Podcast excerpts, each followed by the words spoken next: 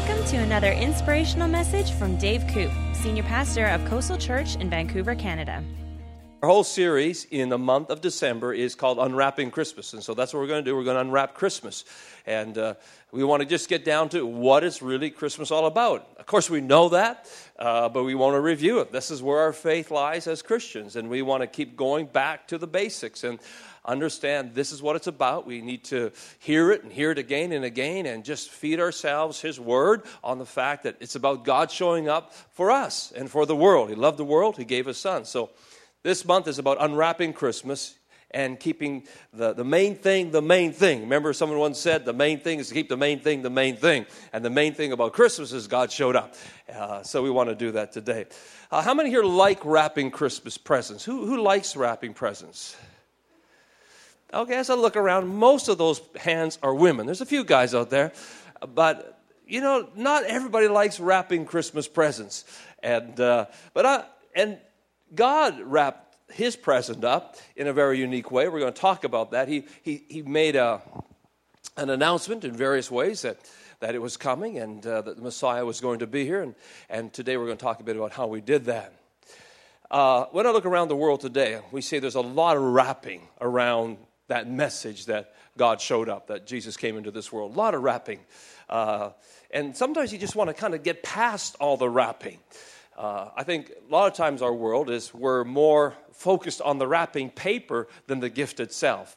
And, and some people don't even know what the gift is. They, they, they like the wrappings, and and the wrappings are nice and they're fine, but we don't want to stick with the wrapping. It'd be kind of sad if you were given a present and you and you just focused on the wrapping paper. And say, oh, what a lovely bow! I really like that bow, and you just you didn't play with the toy, you just played with the bow. And, and uh, sometimes you'll give a child a present and they they're, they're just playing with the paper, and you say, no, no, no, open the box. There's something in the box. There's a toy in the box. And then they play with the box more than they play with the toy. You go, no, no, no, no. But God is interested in us enjoying the gift more than the wrapping. And Christmas time, there's a lot of wrappings. It seems like as time goes on, we have more and more wrappings and more emphasis on the wrappings than we do on the gift. And uh, we have trees, and we put snow on, and we have bulbs, we have purple bulbs, we have wreaths, we have songs, we have candles, and we have Santa Claus, and we have lots of wrappings around this. And uh, as we go into this season, we need to again remind ourselves we want to keep the main thing the main thing. God showed up. I was driving my daughter to school this past week, and on the news they were saying these are the top 10 songs for Christmas. And they were commenting that the songs are drifting further and further from the traditional Christmas songs. And so I went back home and I, I Googled it and I wanted to find out, well, what were those songs? The number one song as of the end of November downloaded for Christmas can anybody guess what that is? The number one song downloaded today for Christmas. I don't know how they do this, but anyhow, it was the number one song. Anybody guess what it is? Which one? Rudolph the Red-Nosed Reindeer. It is on the top 10. It comes in at number 8. Anybody else want to take a stab at it? Dreaming of a White Christmas. That's on there. It's number 5. The number 1 song was Grandma Got Run Over by a Reindeer. Folks, we got a problem when our number one song is Grandma Getting Run Over by a Reindeer. Then All I Want for Christmas by Mariah Carey. The Chipmunk song was number three. Brenda Lee's Rocking Around the Christmas Tree is number four. Then comes White Christmas. Then Jingle Bell Rock. A Christmas to Remember with Kenny Rogers and Dolly Parton, number seven. Number eight, we got Rudolph the Red-Nosed Reindeer. Number nine was Last Christmas by Wham. I don't know who they are. Do you guys know? Okay. number 10. Thank God for Kenny G, because he brings in Silent Night at number 10. And we don't have another classical, Christ centered song until Kenny G comes in at number 20 with another Christmas carol. So it's kind of a reflection that we've got a lot of wrappings out there, but we need to come back to the main thing, which is uh, God showed up. So that's what we're going to talk about today. They were waiting for that. The world was waiting for Christ to come. A lot had been said about that. And certainly in certain areas, in certain circles, there was this amazing anticipation for the Messiah. Christ was coming, had been prophesied, had been spoken about, and they were waiting and waiting for that to come. You know, God sometimes keeps us waiting. I don't know if you, if you like it. I don't always like when God keeps me waiting, but he, he, he has us wait. The Bible says, by faith and patience we inherit the promises. And sometimes God has us waiting. There was a test that was done in the 1960s by a psychologist named Walter Mischel, and it's called the marshmallow test. You might have heard about it. And it was for preschoolers at Stanford University, and they were all four years old. And he did this test. It was a test to see how they handled delayed gratification. Every child was given one marshmallow in this preschool, and they were told they could eat it immediately, or if they waited until the researcher returned in 20 minutes, just 20 minutes, they could have two marshmallows. So you got all these little four year olds, say you could have one marshmallow, you can eat it right now, or if you wait 20 minutes, you'll get two marshmallows. And so they said it was very interesting to monitor and watch what happened to these kids. Some gobbled down that marshmallow right away, just ate it up right there, it was gone. And the others tried to resist eating it. And they said that some covered their eyes, some talked to themselves, some sang, some played a game, and some even tried to have a sleep in those 20 minutes, trying to hang on for that second marshmallow. And eventually, those who waited were rewarded. They got two marshmallows. So, now fast forward 14 years later, this psychologist goes back and he studies the same children that waited versus those who didn't wait. And what he found was amazing. The differences, they say, were astonishing. Those who were able to control their impulses and delayed gratification as four year olds were more effective socially and personally as teenagers. They had higher levels of assertiveness, self confidence, trustworthiness, dependability, and a superior ability to control stress. And so it became known as the marshmallow test, a famous test. They had the ability to wait. At Christmas, the first Christmas, they were waiting. God had spoken. Here in this marshmallow test, what had been spoken was another marshmallow if you wait. Well, God had been speaking to the people, and He said, There is a Messiah coming. And really, He had been speaking for years, hundreds of years, if not thousands of years, that there was a Messiah coming to redeem mankind.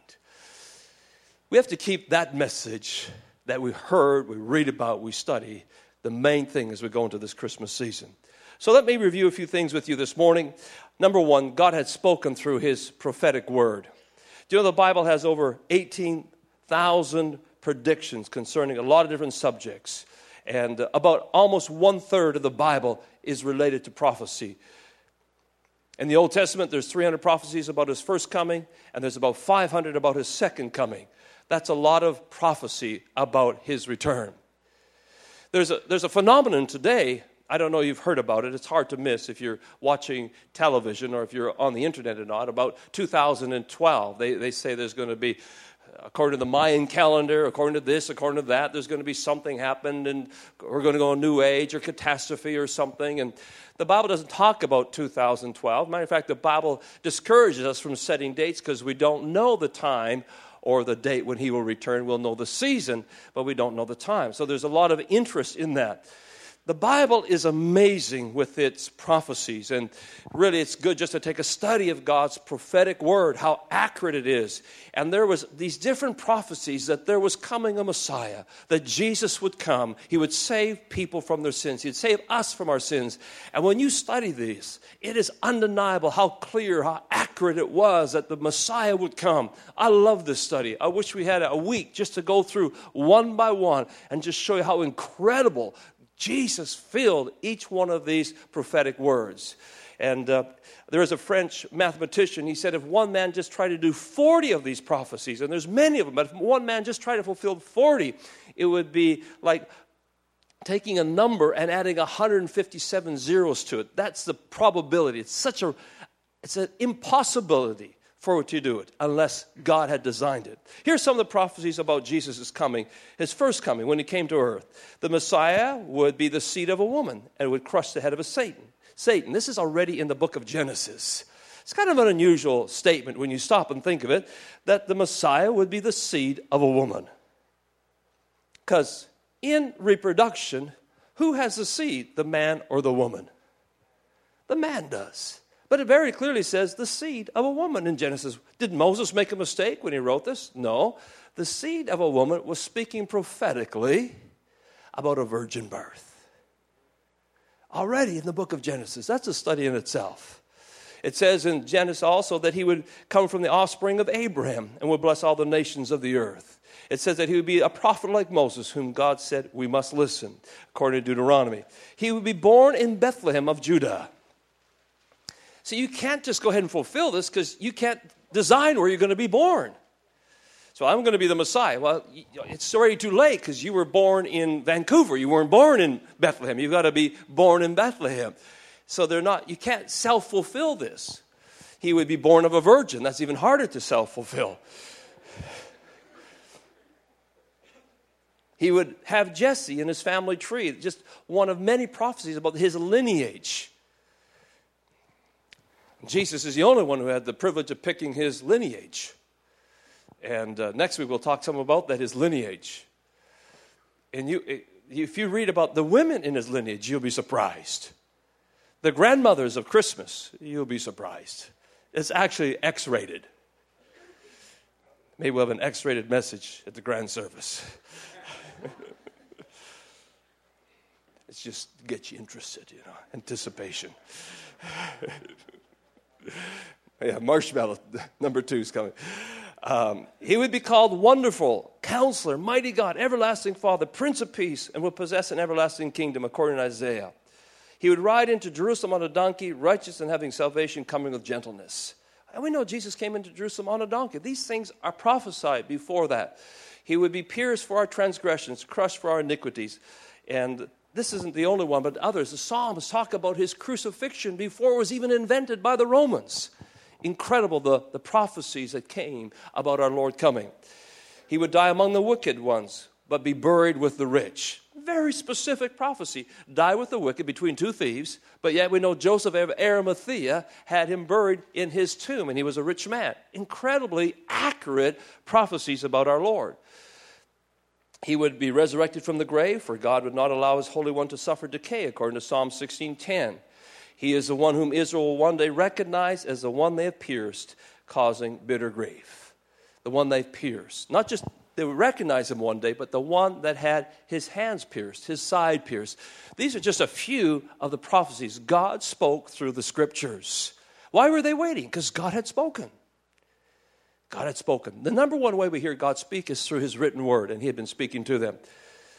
Actually, in all the scriptures, in all the books of the Bible, you'll find Jesus. Years ago, Oral Roberts preached a message on who is Jesus.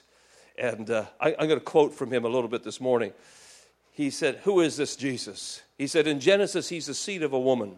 In Exodus, he's a Passover lamb. In Leviticus, he's our high priest. In Numbers, he's a pillar of cloud by day and the pillar of fire by night. Who is this Jesus? In Deuteronomy, he is a prophet like unto Moses. In Joshua, he's the captain of our salvation. In Judges, he's our judge and lawgiver. In Ruth, he is our kinsman redeemer. Who is this Jesus? In 1st and 2nd Samuel, he's our prophet, trusted prophet. In Kings and Chronicles, he's our reigning king. In Ezra, he's the rebuilder of the broken down walls of human life. In Esther, he is our Mordecai.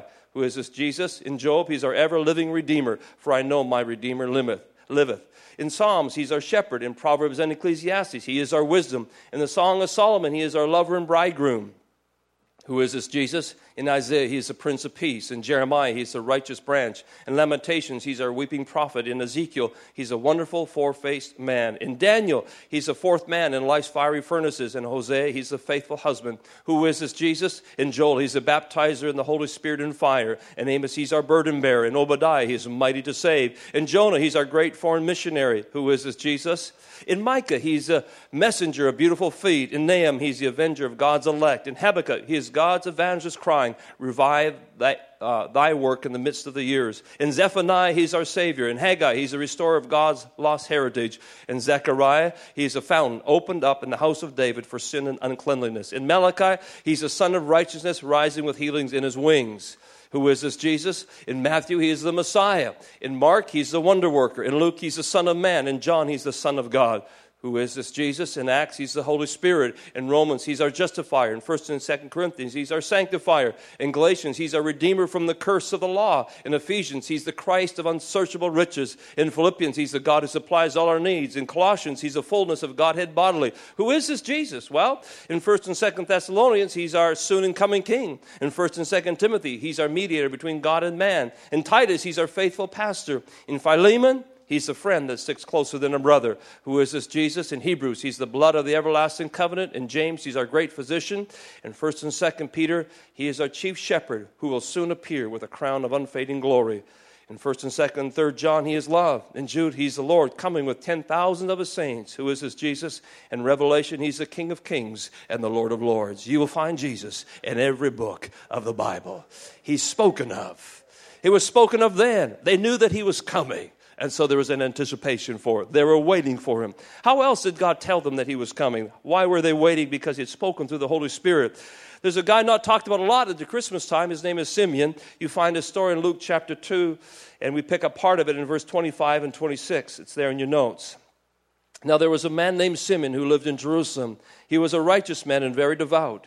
He was filled with the Holy Spirit, and he eagerly expected the Messiah to come and rescue Israel. The Holy Spirit had revealed to him that he would not die until he'd seen the Lord's Messiah. The Holy Spirit had spoken to him. God's word had spoken, the Holy Spirit had spoken, and to Simeon he'd said, You will not die until you see this Messiah. Every day he served. He saw all kinds of people come and go, but one day Joseph and Mary came.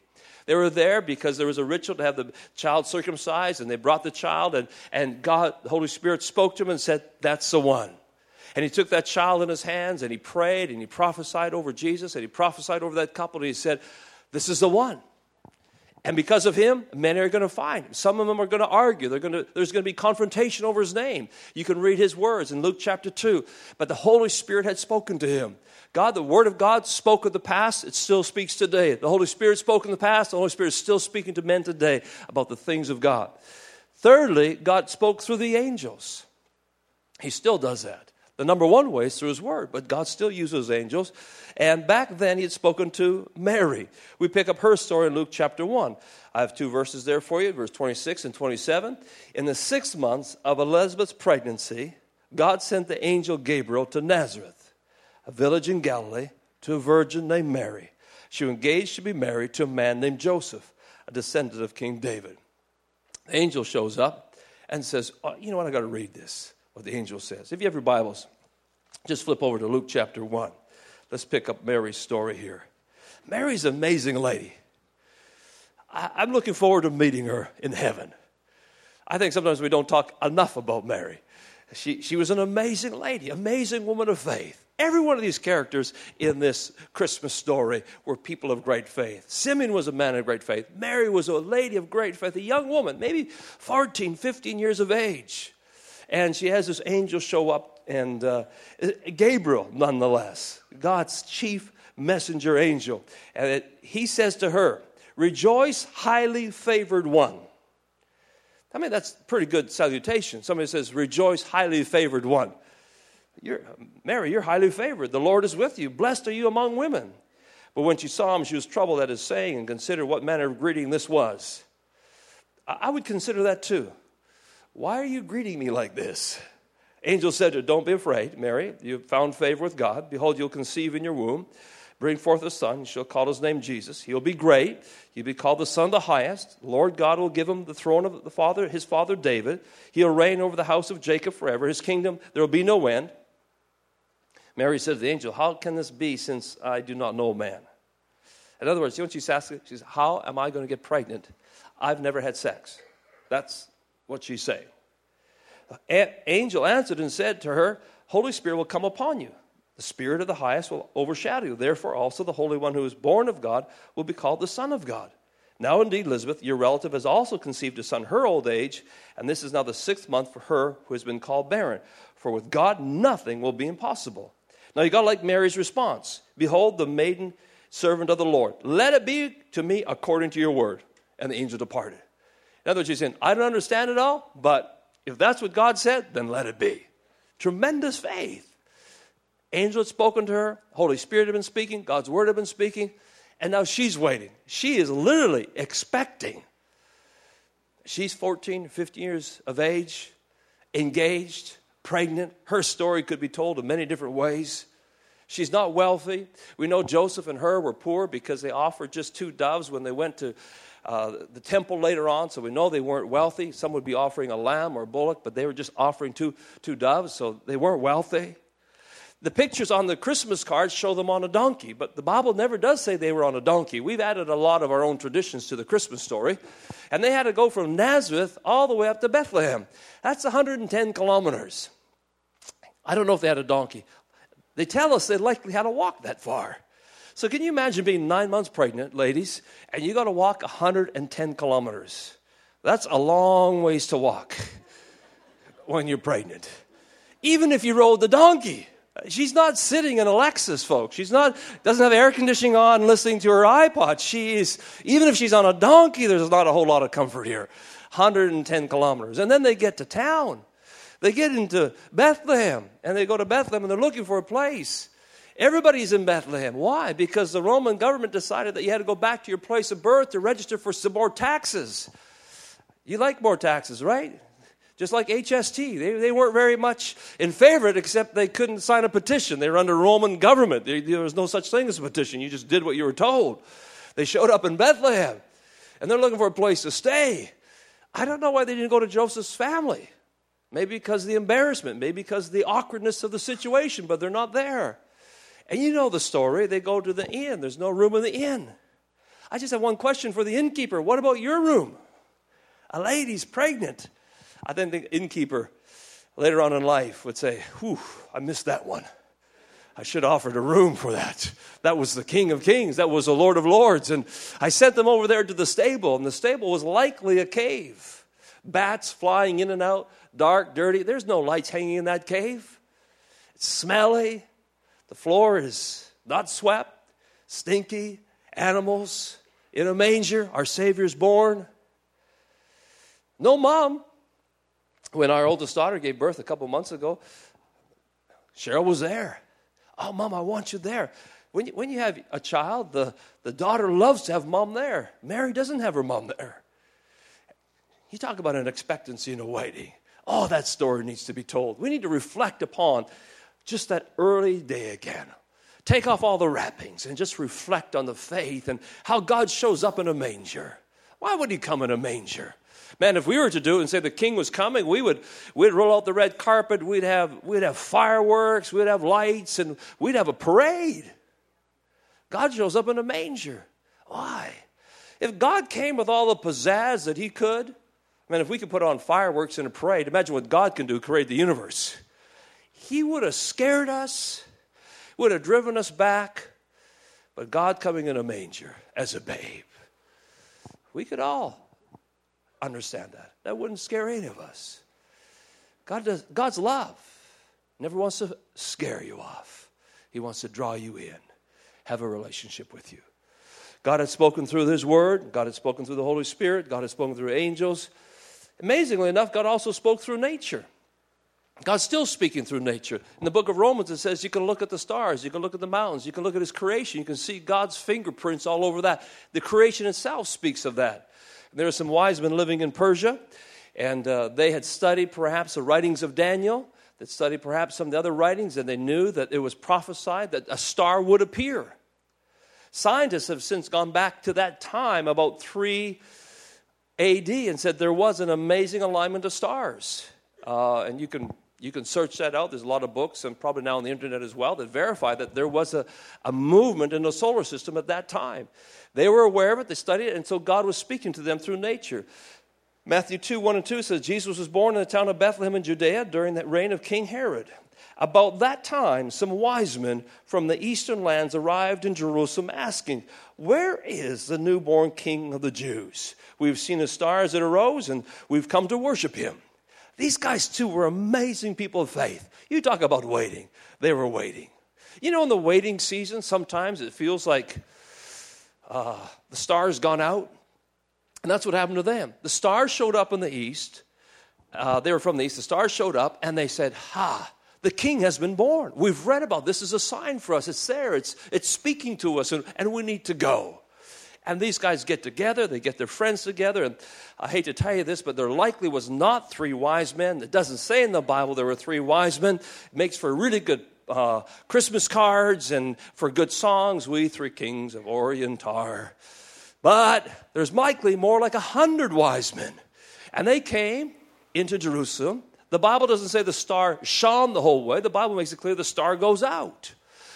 Because when they get there, they ask for directions, and then the star reappears, and they're really excited because the star's back again to direct them.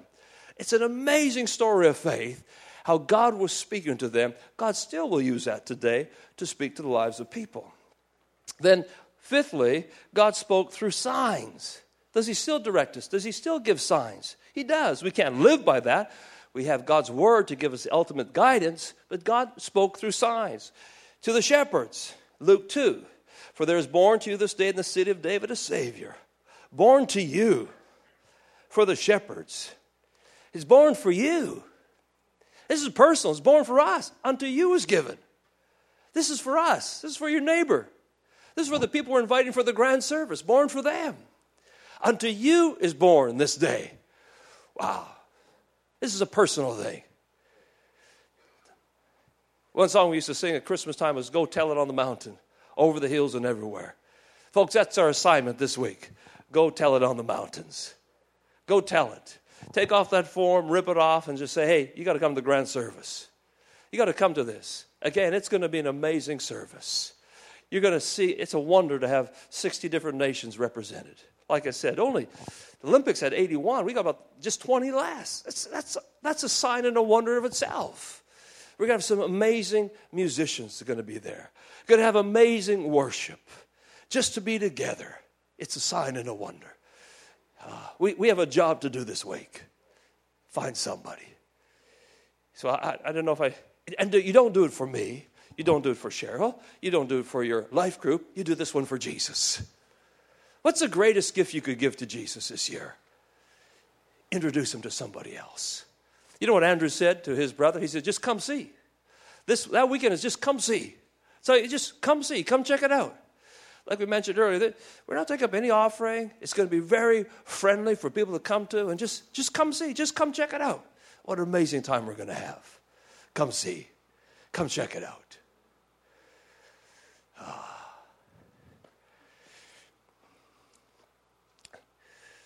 Yeah. It won't be the same. Vancouver will not be the same after next weekend. I don't know what he's going to do. But 14 years ago, or 15, driving by there, God said, You will meet in that day, in that place. Holy Spirit spoke to us that you will meet in the Queen Elizabeth Theater. And we argued with the Holy Spirit, said, No, no, no. That, that can't be. That's impossible. I wasn't as spiritual as Mary. Mary said, Let it be done to me. I'm just like, No, that's impossible. It can't be.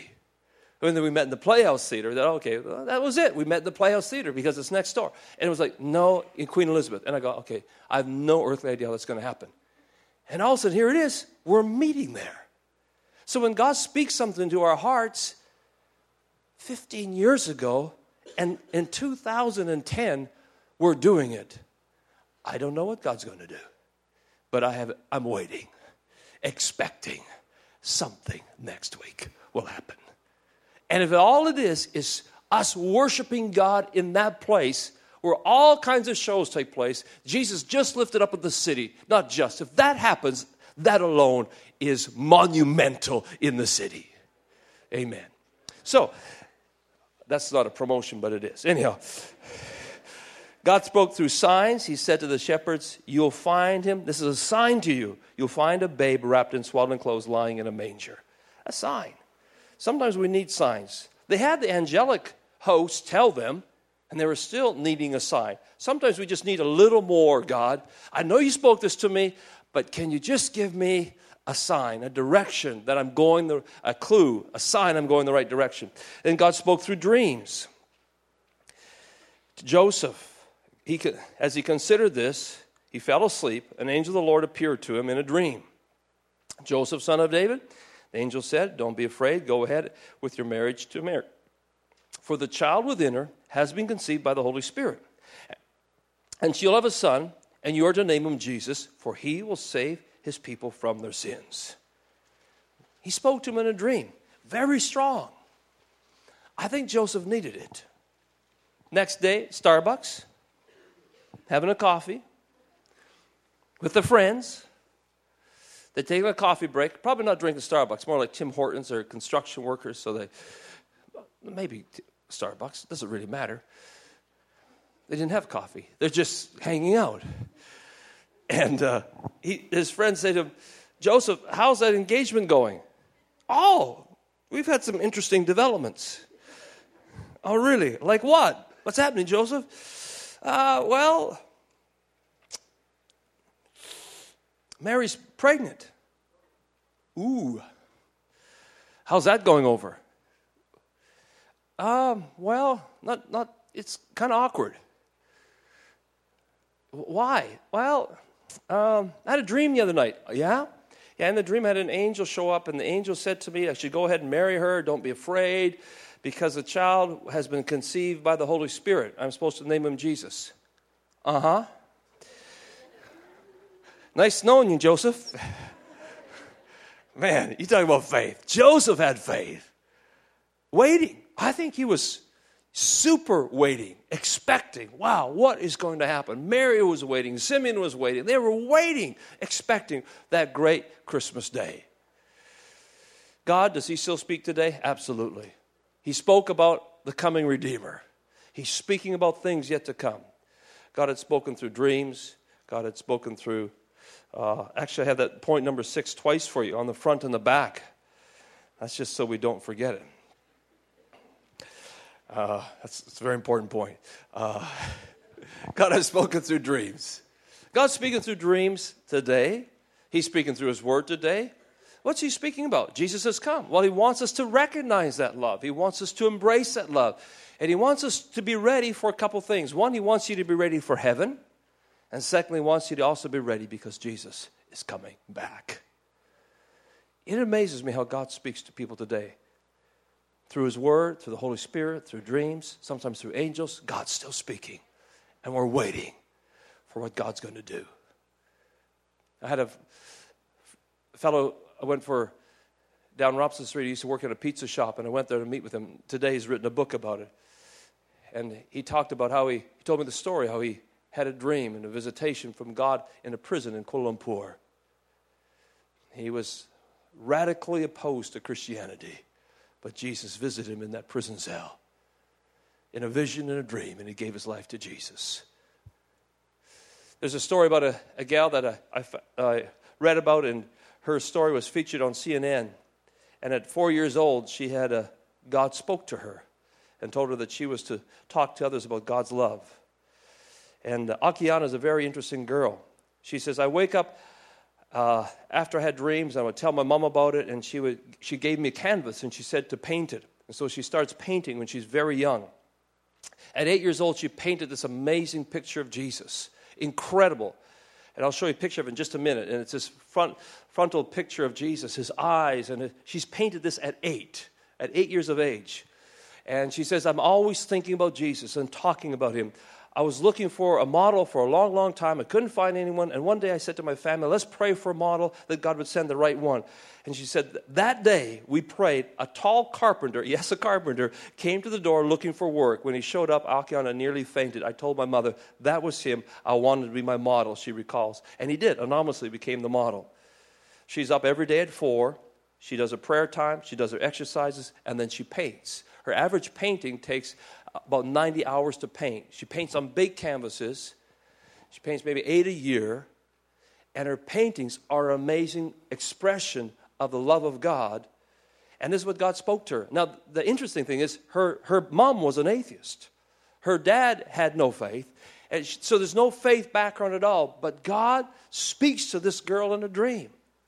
And today she's speaking through her work and through her paintings about the love of God. And her message is the greatest thing we can have is faith in God and be ready for Him.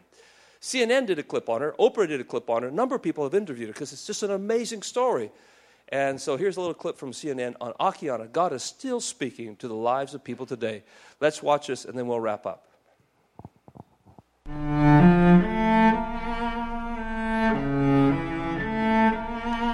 A self taught artist who says her inspiration comes from above. Paintings that are spiritual, emotional, and created by a 12 year old prodigy. This painting is called Father Forgive Them. I've completed this painting at the age of nine. Her name is Akiana. She picked up the brush when she was just six years old, but the visions, what she calls inspiration from God, started when she was just four. The first time when she came to me, I knew it was real to her what she was saying, and the visions of God and things she had seen, places that she has visited. She began to describe to her mother in great detail her visits to heaven. All the colors were out of this world. There are hundreds of millions of more colors that we don't know yet. And the flowers were crystal clear. Her mother, remarkably, was an atheist. The concept of God never discussed in their home. And I explained to her, you have to believe me, this is a, a different way, that a, um, a way that's so mysterious that God wants me to go through. To four year old Akiana, God quickly became a part of her daily life and eventually became a part of her family's life too. I think that God knows where He puts our children, each family. Akiana describes God as vividly as she paints him. God looks to me like a bowl of light. He's pure. Uh, he's, he's really masculine. He's really strong and big, and, and his eyes are just beautiful. Her talent doesn't stop at her artwork. Only a few months ago, she decided to learn the piano. And is now already composing her own music. But it is her painting that truly captures the incredible spirituality of this young girl. The visions, to me, I felt it was like he's explaining himself to me and what he does to this world. She is a self taught painter, and as she grows older, her paintings grow more expressive, more colorful, more complex. A girl who, armed only with a brush and some paints, is determined to capture the essence of her faith, and hopefully, along the way, inspire others to feel the same way. The most important thing in this world is faith. Without faith, you cannot communicate with God. It's just so beautiful up there. The most important thing, she said, is faith in God. Jesus said, when he before he left, he said, I will come back. He said, In John, I go to prepare a place for you, that there where I am, you may be also. When he took the Last Supper, communion, he said, I won't do this again until the kingdom comes. When he was taken up into heaven, the angels came and told the disciples, The way you saw him go up, he will return. Heaven's a prepared place for prepared people. Jesus will come back. I know there's thousands of different versions and ideas about how it's all going to end. And I don't have all the answers to that. I'm not an expert on it, but this much I do know. There are these different prophecies that he would come, and there's many other prophecies more that he will come back, and we're waiting. Our Lord will return. And he said, Until that time, would you, would you occupy? Would you tell the world of my great love? We're waiting. We're waiting. Like they did that first Christmas, today we're waiting. And while we're waiting, we must be about our Master's business. Thank you for listening to this podcast. If you'd like to download free notes from this message or find out more information about Pastor Dave Koop, then we invite you to visit our website at www.coastalchurch.org.